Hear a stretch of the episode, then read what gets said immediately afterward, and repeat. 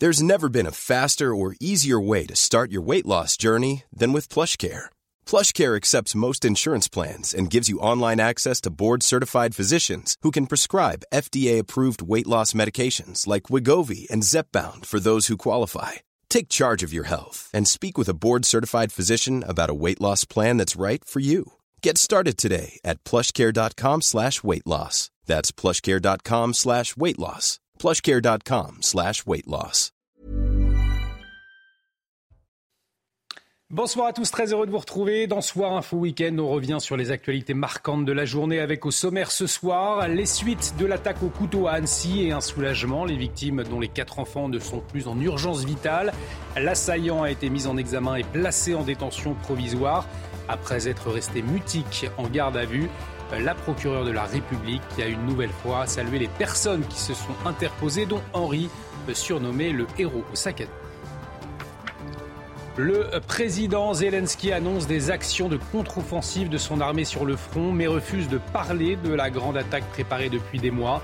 Vladimir Poutine avait affirmé que la grande offensive ukrainienne avait débuté vendredi sans succès. On en parle à 21h30. Pierre Verluise, docteur en géopolitique et directeur de DiploWeb, sera en liaison avec nous.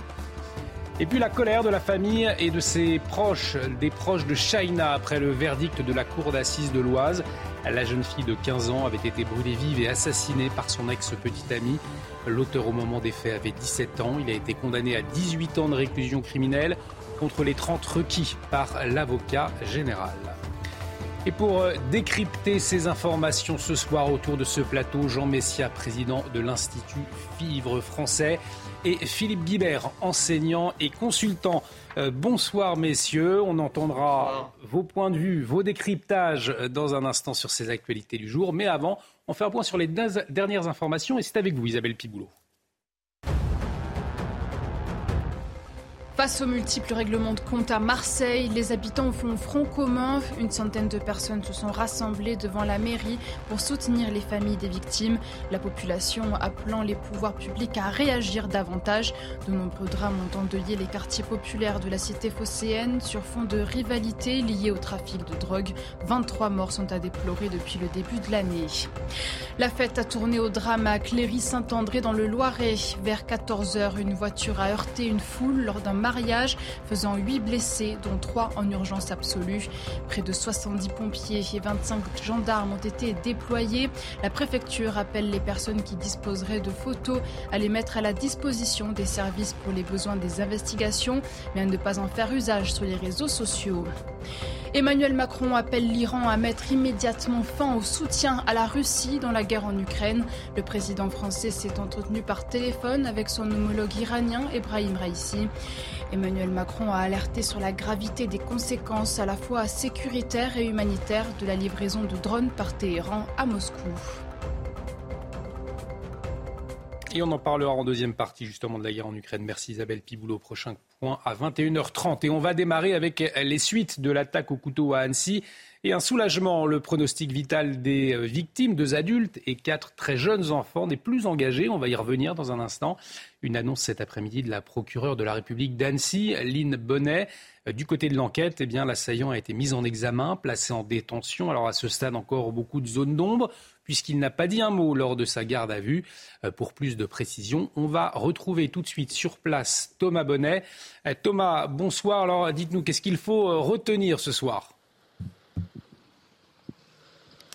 Écoutez, la principale information du point de vue de l'enquête, la principale information de ce samedi, c'est donc la mise en examen et le placement en détention provisoire de l'auteur présumé de l'attaque qui s'est déroulée ce jeudi à Annecy. L'enquête doit maintenant se poursuivre, mais c'est une enquête qui est rendue très compliquée par le fait que le suspect se refuse à toute déclaration. Il ne collabore pas avec les enquêteurs ni avec les autorités. En témoigne son transfert du commissariat d'Annecy vers le tribunal qui a dû s'effectuer à l'aide d'une chaise médicalisée. Des circonstances qui n'aident donc pas le travail des enquêteurs qui doivent encore statuer sur les réelles motivations du suspect, comme l'a expliqué la procureure de la République d'Annecy, que je vous propose d'écouter maintenant. En l'état, il est prématuré de porter une appréciation sur les motivations de cet acte, au regard notamment de l'absence de, déclaration du mise en cause, tant au cours de sa garde à vue que devant les juges d'instruction et devant le juge des libertés de la détention. Des témoins entendus par les enquêteurs ont indiqué l'avoir entendu évoquer sa femme, sa fille et prononcer le nom Jésus-Christ. Le suspect qui est également mis en examen pour rébellion avec armes suite aux conditions de son interpellation dans le parc euh, ce jeudi. Il est donc en détention euh, provisoire et pour euh, tentative d'assassinat, il encourt la réclusion criminelle à perpétuité. Merci Thomas pour toutes ces précisions. Thomas Bonnet en direct d'Annecy avec derrière la caméra Laurent Sélarié. Alors je vous le disais, c'est le soulagement. Plus aucune des six victimes, dont quatre enfants, ne sont en, urgence absolue. Les précisions avec Régine Delfour à l'hôpital de Grenoble. L'information principale de cette conférence de presse, c'est que plus aucune victime n'est en pronostic vital engagé. Toutes les victimes ont été examinées par un médecin légiste. Les quatre enfants sont toujours hospitalisés. Ici à Grenoble, il y a trois enfants. Un petit garçon euh, de deux ans qui a reçu deux coups de couteau. Sa cousine de deux ans et demi qui, elle, souffre de trois plaies au thorax. Une petite fille de trois ans de nationalité britannique qui, elle, devrait sortir très prochainement. Mais à Grenoble, il y a aussi un homme de 73 ans qui a été grièvement blessé. Il a été poignardé, mais aussi euh, par un tir à l'arme à feu lors de l'interpellation de l'assaillant. Une petite fille euh, de nationalité néerlandaise âgée de 2 ans, elle, est hospitalisée à Genève. La procureure de la République euh, d'Annecy a tenu à saluer euh, l'intervention des citoyens qui ont pu préserver des vies, notamment en prodiguant les premiers soins, ce qui a permis d'éviter le drame. Alors on l'entendait, on, parle d'attaque à Annecy et non d'attentat. Alors cela peut interroger, beaucoup ont été interpellés, mais cela repose en réalité sur les définitions légales applicables à ce cas. Alors comment est-il décidé d'utiliser un terme plutôt qu'un autre? Les explications avec Sarah Fenzari et puis euh, on en parle ensuite avec Philippe Guibert et Jean Messia. Une attaque et non un attentat. Un homme a été interpellé à Annecy en Haute-Savoie jeudi matin après avoir blessé six personnes avec un couteau, la qualification de cet acte peut poser question. L'attaque et l'attentat, deux termes distincts, il est d'abord plus prudent de parler d'attaque en l'absence d'éléments sur les circonstances, tant les motivations de l'assaillant ne sont pas identifiées par les enquêteurs. Définie par l'article 412-1 du Code pénal, la notion d'attentat recouvre, elle, des actes de violence de nature à mettre en péril les institutions de la République ou à porter atteinte à l'intégrité du territoire national. Un fréquent raccourci est d'associer la notion d'attentat au terrorisme, car les deux qualificatifs sont souvent joints, mais légalement, le terme d'attentat n'implique pas automatiquement la notion de terrorisme, qui est elle aussi encadrée par la loi. Elle recouvre les atteintes volontaires à la vie, volontaires à l'intégrité de la personne, l'enlèvement, la séquestration ainsi que le détournement d'un moyen de transport si l'acte est commis intentionnellement en relation avec une entreprise individuelle ou collective ayant pour but de troubler gravement l'ordre public par l'intimidation ou la terreur. Afin de déterminer si l'acte est à caractère terroriste, le parquet national antiterroriste fonde son analyse sur trois critères principaux l'intentionnalité, l'adhésion à une entreprise terroriste et la finalité de l'acte. De plus, il faut que la personne soit responsable de ces actes et de fait sont exclus la qualification terroriste des actes commis par des personnes qui présentent des troubles psychiques. Abdelmazi H a été mis en examen pour tentative d'assassinat et rébellion avec armes, a annoncé la procureure de la République d'Annecy. Alors c'est vrai, Philippe Guibert, que beaucoup de Français ont ressenti euh, euh, la même émotion, la même douleur que lors des, attentats, des derniers attentats qu'on a connus sur le sol français. Et là, on, parle d'attaque. On a le sentiment que ça minimise euh, un, peu les faits. Est-ce qu'on doit se reposer la question de savoir si la notion d'attentat pourrait être retenue au vu du, profil de, l'auteur? Il me semble que la notion d'attentat et de terrorisme, où il y a des qualifications juridiques avec ces critères précis, suppose une intention politique. Euh, quelle que soit la nature de cette intention politique. Et effectivement, une intention politique d'intimidation et de terreur. Alors l'intimidation et la terreur, euh, incontestablement, c'est un acte de terreur. Euh, ça, il n'y a, pas tellement pire que, que, ce que cet homme a fait en matière de terreur. mais l'intention politique, elle n'est pas claire.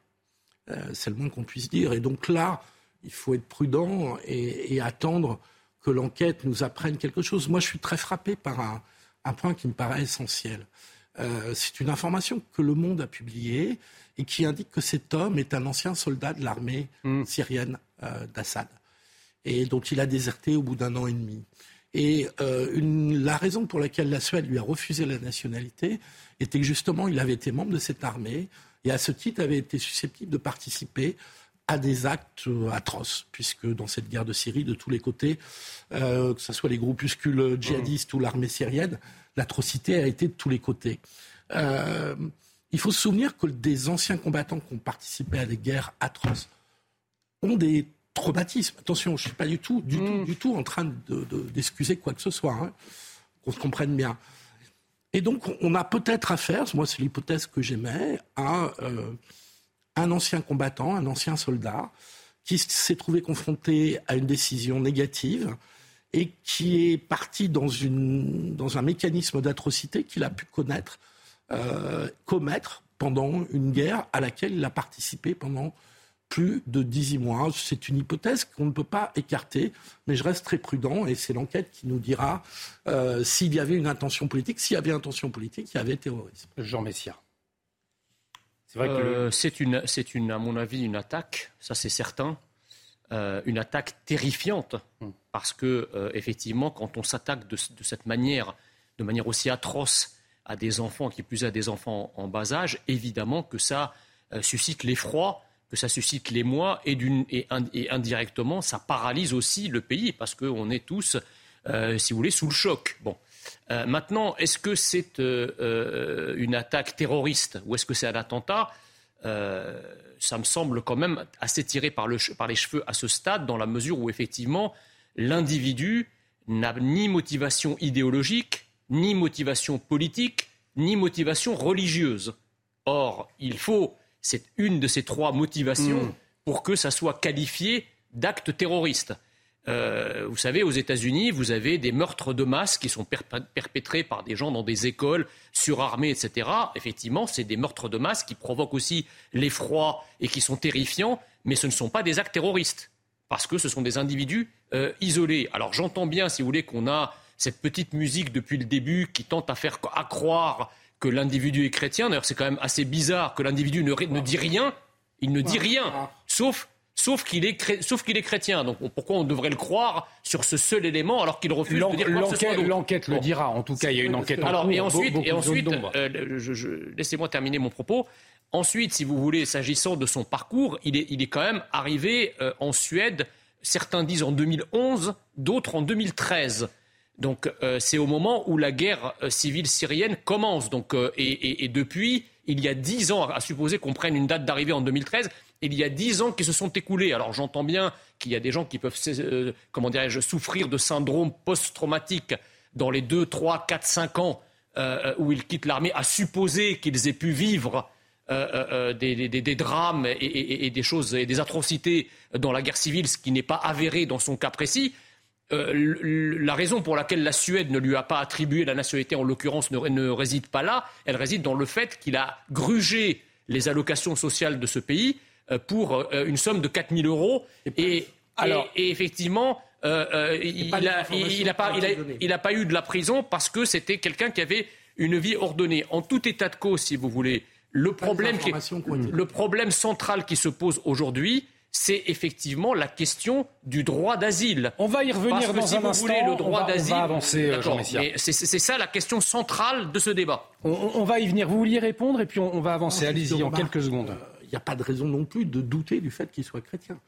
Euh, bah, vous, savez très bien que, vous savez très bien qu'il y a des organisations, et j'ai plein d'articles développer mon propos que je peux vous donner. Il y a des, juste là-dessus, vous avez des ONG qui préparent les futurs migrants dans des scènes de théâtre. Hein, euh, pour les entraîner à dire ce qu'ils ont vécu et à dire qu'ils sont chrétiens d'Orient. La réponse de Philippe Guibert et, on avancera ensuite. Il y a des éléments matériels qui indiquent qu'ils seraient euh, chrétiens. Alors peut-être que tout ça est de la mise en scène. Mais enfin, il n'y a pas de raison aujourd'hui de douter du fait qu'il soit chrétien. Il n'y a pas de raison de le croire non plus. Et il y aura une enquête. Il y a plus de raisons matérielles. Il y a des. C'est pas parce qu'il le déclare que c'est vrai. Hein. Euh, je ne sais pas pourquoi ça vous dérange. Non mais c'est marrant parce qu'il soit chrétien. Non mais c'est marrant parce que quand quand quand quelqu'un euh, commet dérange là-dedans quand quelqu'un commet un attentat avec un Coran dans son sac et qui crie à l'Akbar, vous dites c'est pas l'islam, pas d'amalgame. Moi je dis pas ça. Et là et, là bizarrement c'est cette qualité de chrétien. Vous ça vous pose un problème. Moi, je vous dis qu'il n'est pas chrétien. Il n'y a pas de terrorisme chrétien jusqu'à nouvel ordre. Ça ne pose pas de problème à Philippe. Il y a des, chrétiens qui ont tué des enfants. Il y en a dans l'histoire, y compris récente. Euh, Prenez les soldats américains au Vietnam, ils ont tué des enfants. Euh, ils étaient tués des enfants du, oui, des, enfants soldats du Viet Cong. Oui, c'est quand même pas la même ah, chose. Ah non, des enfants de 3 ans, ils sont non, soldats non, non, de rien du tout. Donc, Mais ils l'ont pas fait par le christianisme. C'était pas au nom de la Bible, excusez-moi. On va avancer. Euh, l'enquête, le seul élément de revendication aussi délirant, paraît-il, euh, paraît-il hein, c'est évident que ça paraît délirant. C'est le, seul élément, c'est chrétien. Et par ailleurs, tout le monde sait que les chrétiens euh, d'Orient, les chrétiens en Syrie, étaient du côté d'Assad pour des raisons évidentes, c'est qu'ils étaient persécutés par les groupuscules. Ça fait, pas deux décrets. Euh, absolument. Et l'enquête, on est bien d'accord. Et l'enquête nous le dira, bien évidemment. Ça sera, un, point à, éclairer. On, est tous d'accord. il est innocent pour autant. Alors, le, c'est un criminel. On va, on va continuer, messieurs, puisque le, la procureure de la République a particulièrement souligné également le courage de ces anonymes qui se sont interposés. On en a beaucoup parlé. Vous êtes le visage de la France qui sauve, leur a d'ailleurs euh, dit Emmanuel Macron. Et parmi eux, celui que l'on surnomme le héros au sac à dos. Il s'est interposé devant l'assaillant, euh, son sac à dos euh, au bras pour se protéger des coups de couteau. Il s'appelle Henri. Il témoignait une nouvelle fois ce soir chez Elliot Deval sur son acte héroïque. Et on a demandé euh, à des Français s'ils méritaient d'être décorés. On les écoute et puis on entendra la réponse d'Henri. Il réagissait, je vous le disais, ce soir sur notre antenne. Franchement, il a, il a fait un bon acte. Il a protégé la vie des gens contre quelqu'un qui était dangereux. Pour moi, oui, je dis qu'il devrait être décoré, on devrait lui accorder une médaille. Parce qu'il le mérite, en fait. Il a sauvé des vies déjà. Et, euh, aussi, ça donne l'exemple pour d'autres personnes. Je pense qu'il devrait être décoré vu qu'il y a eu des enfants qui étaient en danger. Et, euh, et c'est ce qu'il faut. C'est un, un, exemple à montrer à tout le monde. S'il y a des enfants qui sont en danger, il faut mettre sa vie en danger immédiatement. Je ne sais pas si ça vaut une légende d'honneur, mais en tout cas, oui, faut, euh, je pense que cet homme devrait être reconnu quand même pour son courage. Oui, effectivement, plus que les questions de médailles ou de décoration, qui ne sont que des, questions, si j'ose dire, euh, matérielles, ce qui me touche beaucoup, et ce pourquoi aussi je suis heureux de témoigner, c'est, de voir que, l'acte et toute la symbolique de, la situation a, touché les Français, et c'était, le but, et je suis heureux de, voir que peut-être que, mon action a permis de, montrer aux gens que, qu'à partir du moment où on relève la tête, on est capable d'affronter le mal. Alors Henri est catholique, il fait en ce moment le tour des cathédrales de France, son geste salué par la majorité des Français, le président de la République en tête. Euh, sauf que eh bien, son profil ne semble pas convenir à certains, comme au journaliste Daniel Schneiderman qui a publié un papier dans Libération. On va voir euh, le titre de ce papier, Henri d'Arc, un héros euh, chez Bolloré. Le journaliste qui revient sur euh, l'interview du jeune homme, c'était sur CNews vendredi matin, et il écrit euh, C'est l'occasion pour Pascal Pro de pousser à fond sur le sentier de la transcendance. Alors il y a eu beaucoup de réactions, comme celle d'Éric Ciotti. Voyez ce qu'il a tweeté Les pages de la honte, le journal d'extrême gauche Libération trouve le moyen de jeter en pâture Henri, idiot, minable à vomir ce n'est peut-être pas le profil de héros que recherche Libé. Euh, Libérajection tweet euh, David, lui, euh, Linard. Alors, le directeur général de Libération a pris ses distances hein, avec, avec le, journaliste. Les opinions de Daniel Schneiderman n'engagent que lui. Pas de censure à Libé. Moi, personnellement, n'étant pas sûr d'avoir un dixième du courage de ce jeune Henri et n'ayant jamais rien fait d'épique, je me garderais bien de le railler. Mais j'ai une profonde admiration en lui. Est-ce que messieurs, il y a des héros qu'une certaine gauche, Philippe Guibert, ne supporterait pas, selon vous? Je ne sais pas quelle gauche, pas la mienne en tout cas. Un héros. Un courant de pensée, un courant de un héros est un héros, une personne qui fait proche du courage d'Henri, avec son petit sac à dos, à essayer de repousser un homme qui est avec un couteau euh, et qui a commis euh, l'irréparable sur des enfants. Euh, il n'y a pas de. C'est un héros, point barre. C'est un homme d'un courage admirable. Hein. Euh, y a, qu'est-ce qu'il y a d'autre à dire? Et je dirais, quelle que soit son origine, sa religion, euh, il est clair, enfin, je, c'est très sensible dans ce qu'on a entendu, que sa foi a certainement joué un rôle dans, dans sa détermination. Il, le, témoigne, effectivement. et, et, donc tout ça est Mais ça ne vaut pas moquerie, bien évidemment. Je, ne comprends pas. bon, ça fait pas mal d'années hein, que Daniel Schneiderman par contre, quelques bêtises hein, quand même. Euh, je ne voudrais pas polémiquer, euh, c'est pas l'intérêt de polémiquer avec Daniel Schneiderman. Ce qui est intéressant, c'est Henri. Et, Henri est un, garçon qui a fait preuve d'un grand courage. On, constate qu'à chaque fois qu'il y a une tragédie, euh, il y a toujours des, hommes ou des femmes inconnus qui sont là et qui se comportent de manière magnifique. Réaction de Jean Messia euh, à ce papier de Daniel Schneiderman? Bah, Écoutez, moi j'ai lu le papier, mais c'est vrai que, si vous voulez, il y, a, une tendance quand même dans une certaine gauche, dans une certaine gauche, une certaine gauche progressiste qui tente à faire croire et qui est convaincue d'ailleurs que euh, la France, le peuple historique français, ne peut pas accoucher euh, de gestes héroïques. C'est comme si l'héroïsme leur était réservé euh, euh, à l'exotisme d'une certaine façon. Alors on se rappelle que le même journal Libération et le même Schneiderman euh, avaient fait des révérences et moult génuflexions à, comment dirais-je à, M. Gassama. vous savez, le, le, Gassama qui, était intervenu pour, sauver, un pour sauver, un enfant. Et moi-même, j'avais salué la geste de ce migrant malien à l'époque dans le sauvetage de cet enfant. Et il était tout à fait normal, parce que l'héroïsme n'a ni couleur de peau ni nationalité. Un être humain est un héros, c'est un héros. Et donc j'avais salué ce geste. Par contre, je ne comprends pas comment, dans un même mouvement, on peut faire des papiers laudateurs lorsque le héros est issu de la diversité ou lorsque le héros est d'origine immigrée et lorsque le héros est blanc, mâle, catholique, hétérosexuel il devient un anti-héros aux yeux de certains. Alors ça, je comprends pas. Je pense qu'avec ce papier, je vais vous dire, moi, avec ce papier, non mais laissez-moi finir, je vous ai laissé finir votre propos. Vous avec répondrez, Philippe Guibert. Avec ce papier, en fait, Daniel Schederman fait preuve d'un racisme inouï, inouï. C'est-à-dire qu'il sélectionne les honneurs qu'il va rendre à un héros en fonction de ses origines et de sa couleur de peau. Pour moi, c'est la définition du racisme. Et ça fait longtemps que je le dis, le véritable racisme aujourd'hui en France, et j'en suis moi-même tous les jours victime, il provient de la gauche et des progressistes, et dans une certaine diversité islamisée également. C'est les trois vecteurs qui aujourd'hui véhiculent un racisme décomplexé, parce que quand vous êtes de gauche, vous êtes réputé être du camp du bien, donc vous avez le droit d'être raciste, et quand vous êtes d'une certaine diversité, ben vous êtes vous-même d'origine étrangère, donc vous avez le droit d'être raciste. Et donc ce racisme-là, personne ne le combat en fait. Philippe Guibert, qu'est-ce que vous répondez à Jean Messia débat avec le racisme, parce qu'il y a aussi du racisme. J'allais dire traditionnel en France, il en existe toujours, même s'il est en large diminution. Il, est, euh, quasiment donc, je n'ai pas envie de partir sur des polémiques. Je pense que Schneiderman euh, a écrit une grosse bêtise. Euh, au fond, c'est un idéologue. C'est hmm. quelqu'un qui est incapable de regarder la singularité des situations et de regarder ce jeune homme pour ce qu'il est, c'est-à-dire un jeune homme qui passait par là par le plus grand des hasards, même si lui a dit que c'était pas peut-être pas un hasard, parce qu'il est croyant. Mais euh, voilà, quelqu'un qui est là à faire le tour des cathédrales de France, qui, se retrouve là euh, et qui a cette réaction. Euh, et, Schneiderman est incapable de s'intéresser à ce jeune homme, sa singularité, comment il en arrive à avoir cette attitude, parce qu'on oublie quand même l'essentiel dans cette affaire, c'est qu'il a risqué sa peau. Mm. c'est vrai, face à un... Il faudrait, il faudrait quand même le rappeler, parce que là, on débat du racisme, tout ça.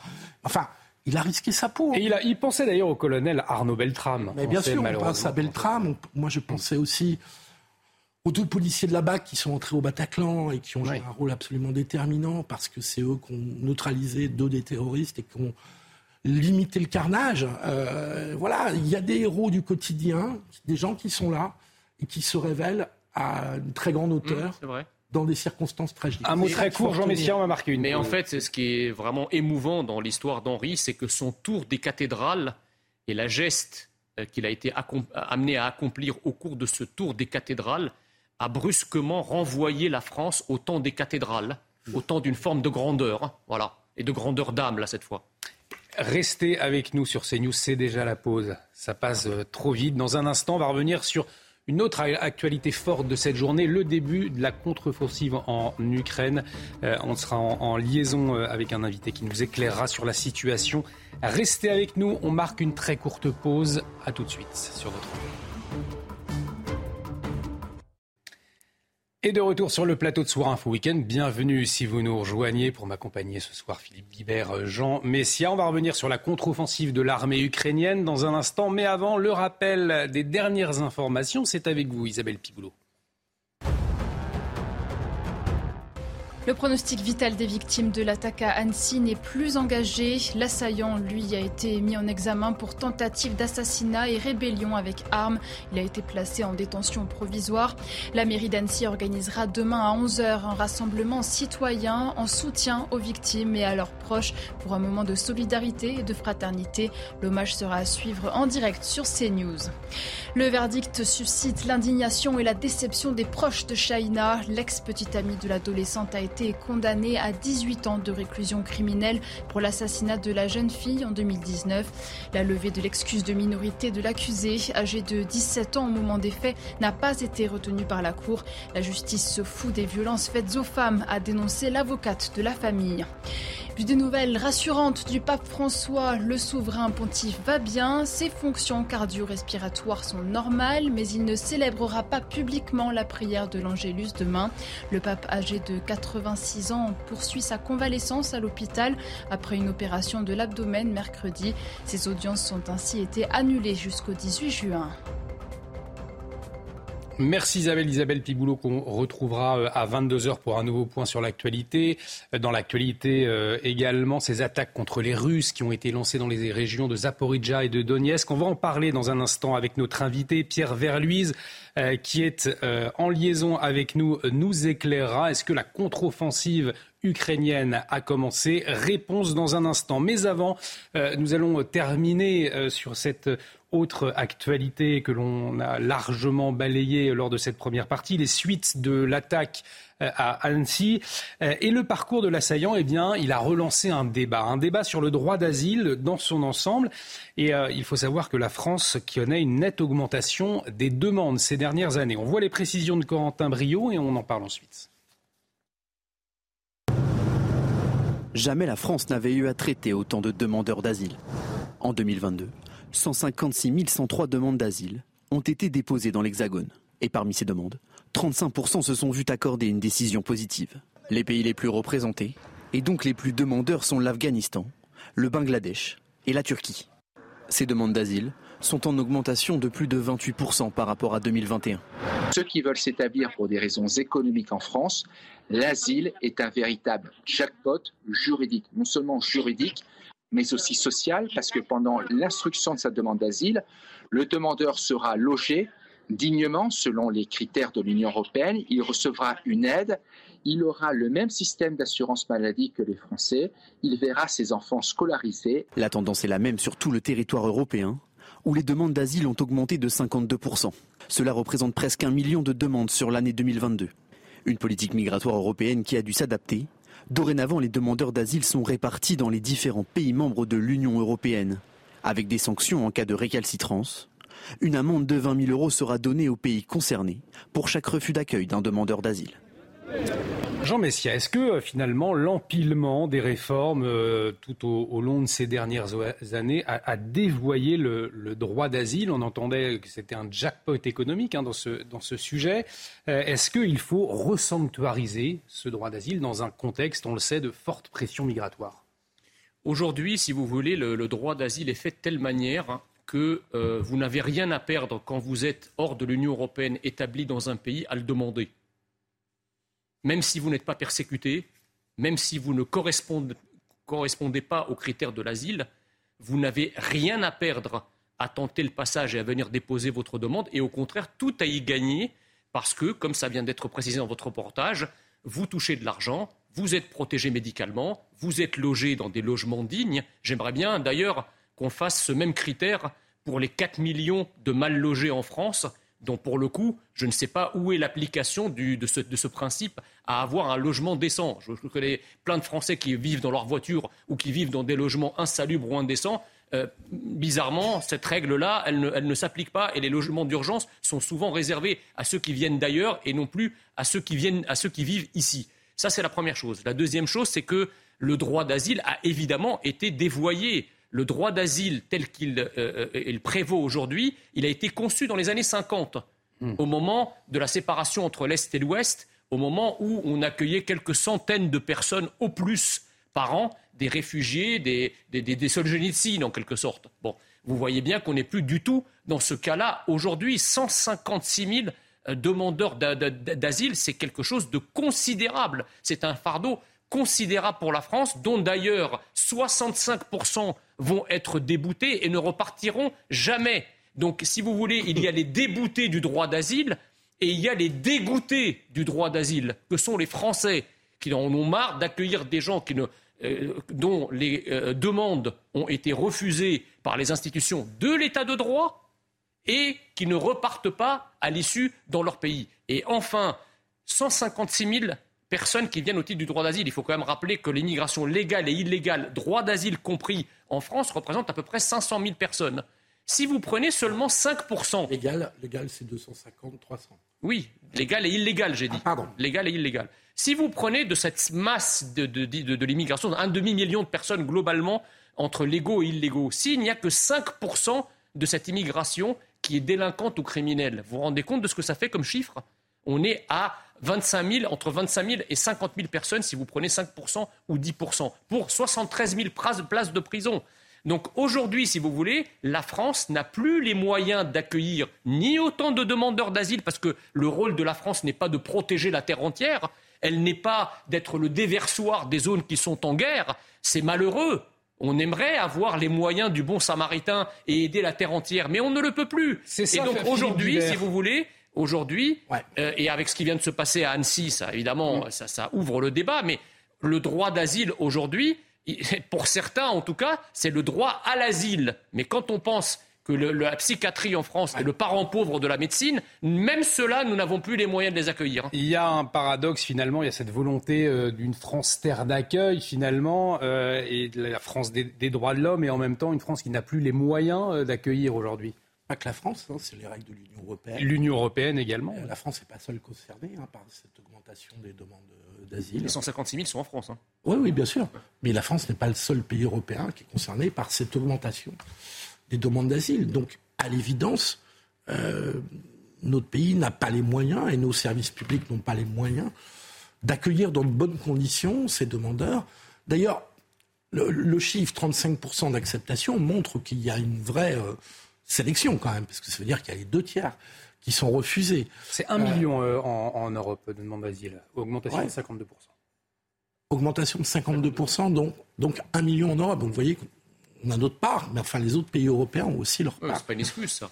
Donc, euh, il est évident qu'on ne peut pas faire face à, une telle euh, augmentation des demandes, qu'on n'est pas euh, en capacité de bien intégrer les problèmes de santé mentale. Pour des personnes, je reviens sur mon idée de, mm. personnes qui ont vécu des guerres atroces et tous les phénomènes de traumatisme et de santé mentale qui peuvent en découler. Ce qui oblige un accompagnement, donc. Absolument. Et donc, on n'a absolument pas les moyens. On a suffisamment de problèmes de santé mentale euh, dans notre pays, et la santé mentale est le parent pauvre de notre médecine, tout le monde le sait. Et donc on n'a pas les moyens d'accompagner. Le problème est que faire? Parce qu'on peut se mettre d'accord sur le fait qu'il faudrait euh, faire diminuer cette pression. Mais comment le faire? Euh, À partir de quels critères? Sur quelle base le point le plus dur est effectivement que les personnes qui se voient refuser ce droit d'asile, on a parfois du mal à les raccompagner dans un autre pays. Euh, et que c'est sans doute de ce côté-là qu'il faudrait, euh, qu'il faudrait chercher. Parce que la réalité, c'est que l'Europe est entourée, Proche-Orient, Afghanistan, sans parler de l'Ukraine, dans un monde qui est en conflit, dans un monde qui est en guerre, euh, et qui donc suscite des flux migratoires et des demandes d'asile. Justement, vous parliez euh, d'un monde en conflit dans l'actualité, bien évidemment, la, guerre en Ukraine et cette contre-offensive de l'armée ukrainienne qui a commencé. Plusieurs attaques contre les Russes ont été lancées euh, dans les régions de Zaporizhia et de Donetsk notamment. Volodymyr Zelensky a fait état aujourd'hui d'action tout en refusant de dire s'il s'agissait de la grande attaque préparée. On en parle hein, depuis des mois par l'état-major de Kiev.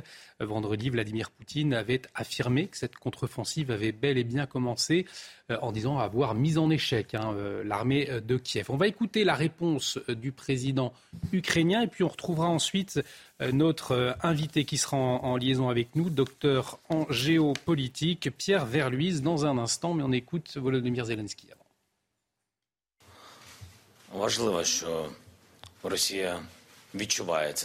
Il est important que la Russie ait toujours l'impression qu'il ne lui reste plus beaucoup de temps, à mon avis.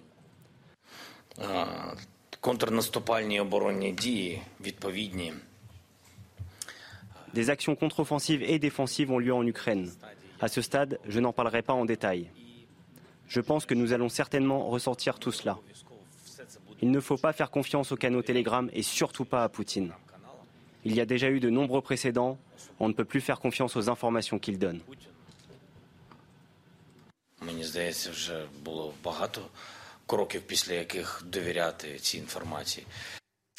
Pierre Verluis, docteur en géopolitique et directeur de DiploWeb, est en liaison avec nous. Pierre Verluis, bonsoir. Merci d'avoir accepté euh, notre invitation. Euh, je le disais, le début donc de la contre-offensive ukrainienne. Volodymyr Zelensky lui parle plutôt d'action. Que sait-on de ces attaques menées sur place? Est-ce que l'on peut dire que la grande offensive a démarré? Nous sommes dans une période de flou, dans un moment de bascule les Ukrainiens eux-mêmes entretiennent le flou. Après le modelage du front, ils sont passés à des tests pour identifier des points de faiblesse dans euh, le front et dans les territoires occupés par les Russes. Il y a au moins six axes. Les résultats sont variables, ce qui est euh, tout à fait euh, prévisible. Compte tenu des lignes de défense russes, on peut considérer que l'affaire est longue et difficile, nécessite des réglages, réglages pour euh, des euh, personnels et des matériels qui sont très disparates. Les matériels sont disparates parce qu'ils viennent de plusieurs pays. Ce sont des versions parfois différentes. Quant aux hommes, ils ont été formés dans des territoires et des conditions différentes. Donc on est dans un moment de réglage, un moment où il faut aussi se mettre en capacité de maintenir en conditions opérationnelles des matériels qui sont très variés. C'est donc un énorme challenge. Est-ce qu'il y a un, but euh, clair aujourd'hui fixé par l'armée ukrainienne? Euh, Quelles sont les, zones à récupérer? Le but officiel ukrainien, c'est de récupérer la totalité du territoire tel qu'il est reconnu par le droit international, tel qu'il est reconnu également par la Russie en 1991 et en 1994. Je rappelle qu'en 1994, mémorandum de Budapest, l'Ukraine a accepté de se défaire des missiles nucléaires hérités de l'URSS en échange de la garantie de ses frontières et de la garantie de la paix. Euh, la Russie n'a pas respecté ses engagements, c'est le moins qu'on puisse dire. Donc l'objectif premier, c'est de récupérer la souveraineté du territoire à minima, de se mettre en position de négociation favorable pour la suite des opérations. Mais personne à cette seconde ne sait où nous en serons à l'hiver. Ah, avant de vous libérer. Euh, l'hiver avance d'un jour. Donc, il faut, d'ici l'hiver, faire des actions aussi décisives que possible. Avant de vous libérer, Pierre Verluise, aujourd'hui, pour les États-Unis, l'Europe, la seule issue, euh, c'est une victoire militaire de l'Ukraine, c'est-à-dire que pour l'heure, euh, pas de place pour la diplomatie? Il y a eu plusieurs tentatives de ramener euh, M. Poutine à la raison, c'est le moins qu'on puisse dire. C'est celui-ci qui a pris l'initiative de la guerre, c'est celui-ci qui porte la responsabilité de la guerre, c'est celui-ci qui a sur la tête de la part du tribunal international une accusation de criminel de guerre. Donc le fond du sujet, c'est que la responsabilité clé est une responsabilité de la Russie. L'Ukraine ne menaçait en rien la Russie. L'Ukraine est dans son droit sur son territoire. L'Union européenne fait beaucoup plus que ce qu'on imagine pour soutenir euh, l'Ukraine, notamment en matériel, en formation. Ce sont près de 70 milliards d'euros qui ont été mobilisés. Et on pense toujours États-Unis, Royaume-Uni et OTAN. En réalité, l'Union européenne fait beaucoup. L'enjeu clé, c'est de faire valoir sur le territoire de l'Europe géographique l'idée que le droit l'emporte sur la force. Merci beaucoup, Pierre Verluis, pour votre éclairage ce soir.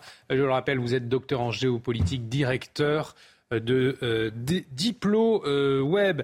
Euh, peut-être une, réaction l'un et l'autre sur cette situation contre-offensive. On n'a pas d'éléments sur place, nous n'avons pas de journalistes, donc c'est une guerre de com un peu. Hein. C'est un peu une guerre de communication. En plein moment de guerre de communication, Mais... on va rester très prudent. Très compliqué. Mais que le droit l'emporte sur la force, disait notre votre invité. Euh, évidemment, on ne peut pas être contre cette idée. Euh, l'idée que la Russie puisse perdre la totalité des territoires qu'elle a conquis semble à beaucoup de spécialistes, je ne suis pas, je peux m'improviser expert militaire, mais enfin, beaucoup de spécialistes disent c'est peu probable que la Russie perde l'intégralité, en particulier la Crimée. Et donc il y a un moment donné où il faudra bien, mais c'est extrêmement douloureux pour les deux protagonistes, il faudra bien que chacun prenne sa perte.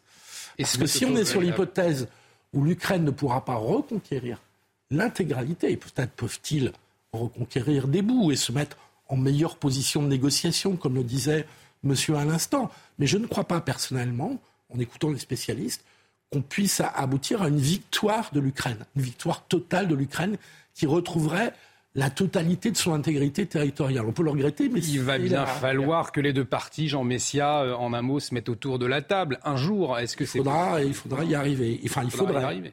En fait, si vous voulez, bon, pour l'instant, on est dans une guerre de communication et une guerre de propagande aussi, parce qu'il est impossible de savoir en fait qu'est-ce qui se passe vraiment, notamment quand on n'est pas sur euh, quand on n'est pas sur le terrain. Euh, ça, c'est la première chose. La deuxième chose, c'est que la Russie a un rapport au temps et à l'espace qui est très différents et qu'on ne comprend pas toujours en Occident, mais dont on peut s'apercevoir à l'occasion des grands conflits euh, euh, historiques, hein, notamment le, dernier conflit mondial. Euh, la Russie peut être un pays qui est complètement abattu, complètement ravagé, le moral effondré, et se réveiller un beau matin et contre-attaquer. Donc vous savez, moi je ne, je ne rentre pas là-dedans. Moi, ce qui m'intéresse, c'est la position de la France. Moi, depuis le début, ce que je hmm. dis, c'est que la France, effectivement, lorsque euh, l'Ukraine a été attaquée, nous avons bien fait de marquer notre soutien. Mais on ne peut pas soutenir l'Ukraine éternellement. Euh, que, les Américains le fassent, euh, très bien pour eux, mais si, on va dire, à l'automne, si vous voulez, l'Ukraine n'a pas remporté la bataille qu'elle espère et n'a pas bouté, comme elle l'entend, les Russes hors de son territoire, euh, je ne crois pas que la, France devra continuer à sacrifier une partie de son énergie vitale et de son pouvoir d'achat, parce qu'indirectement, c'est aussi ça qui nous impacte. Euh, euh, au, sort de l'Ukraine. Voilà, à un, moment, une guerre, il faut, il, faut il, il nous reste malheureusement un peu moins de trois minutes. Je voulais quand même revenir sur cette actualité en France avec vous. La cour d'assises des mineurs de l'Oise qui a condamné hier l'ex-petite amie de Shaina, assassinée en 2019 à 18 années de réclusion. Alors l'adolescente a été, morte, a été morte brûlée vive à 15 ans dans les jardins euh, ouvriers de Creil après, avoir été poignardée une dizaine de fois. Elle était enceinte euh, au moment des faits. L'avocat général avait réclamé une peine de 30 ans de prison. Mais la cour d'assises a retenu la minorité de l'auteur au moment des faits. On va écouter euh, rapidement la réaction de l'avocate de la famille après l'annonce du verdict. C'est une famille extrêmement digne qui a gardé son calme pendant trois ans et demi, aussi parce que je leur disais que la justice euh, était suffisamment euh, intelligente pour, euh, pour percevoir ce qu'il fallait percevoir, et je constate que non. Voilà. Donc on a un criminel, on a un assassin, mais la justice n'a pas été à la hauteur du crime et la justice n'a pas été à la hauteur de la victime. Il nous reste très peu de temps, malheureusement. En un mot chacun, c'est vrai que c'est une décision qui choque. On comprend, euh, la, famille euh, des victimes. On comprend la colère de, de, la famille et la réaction de l'avocate. 18 ans dont on sait qu'il fera la moitié, compte tenu de l'horreur, l'abomination de ce qu'il a commis. Euh, je comprends parfaitement la réaction. Non, mais c'est-à-dire, bien sûr, c'est horrible. Il faut savoir que euh, Shaina a été dans un premier temps violentée, tabassée. Ils sont ensuite revenus à la charge pour la violer. Hmm. Euh, et ensuite, effectivement, elle a été brûlée vive. Donc c'est un véritable calvaire que cette petite euh, a vécu. Et moi, je m'étonne, si vous voulez, à la fois de la réaction de, la justice. Ils, auraient pu lever l'excuse de minorité, comme le parquet d'ailleurs le réclamait. Ça n'a pas été fait. Le parquet réclamait 30 ans. Il n'a pas été entendu. Ça, c'est la première chose. Les Français sont, stupéfaits de ce verdict. D'une part, je ne sais pas sur quels critères, d'ailleurs, les juges ont jugé. Est-ce qu'il y a un problème de code culturel? Parce que derrière, il y a quand même, euh, je, dirais, des, velléités euh, identitaires à cette mmh. question. On parle de crimes d'honneur, notamment. Bon, donc ça, c'est un scandale. Et d'ailleurs, c'est peut-être pour ça qu'on ne voit pas non plus toutes les égéries du néo-féminisme contemporain, à commencer par Sandrine Rousseau, dont on, avec des affaires comme ça, on aurait dû la voir manifester devant le tribunal avec ses acolytes féministes. Et là, bizarrement, euh, ils doivent être champignons. Un grand merci. On arrive euh, au terme de cette émission. Un grand merci Philippe Guibert. Merci Jean Messia. C'est passé très vite. C'était très intéressant. Merci euh, d'avoir décrypté, partagé vos points de vue ce soir. Ce soir avant de se quitter, peut-être des images de joie. Ça fait du bien. Regardez des images de la joueuse polonaise. Très belle, finale. Numéro 1 mondiale. Très belle finale, hein, nous dit Philippe ouais, la, la, joueuse. Iga Swiatek qui remporte son troisième Roland Garros face à Carolina Muchova en 3-7, 6-2, 5-7, 6-4. Un match serré donc. Et finalement, la victoire de la polonaise. Et, et, demain, on attend une aussi belle finale entre Novak Djokovic face au Norvégien Gasper Ruud s'il venait à s'imposer, eh bien, il pourrait devenir le joueur le plus titré en Grand Chelem, dépassant ainsi Raphaël Nadal. Ah. On suivra tout ça de euh, très près. En tout cas, un grand merci euh, à tous les deux. Merci à vous. merci à Martin Mazur de m'avoir aidé à préparer cette émission. L'actualité continue euh, sur CNews. Ne manquez pas, dans un instant, Frédéric Tadei et ses visiteurs du soir. C'est dans quelques minutes. Une très courte pause, le temps de vous installer confortablement pour regarder Frédéric Tadei. Restez avec nous sur notre antenne. À très vite. あっ。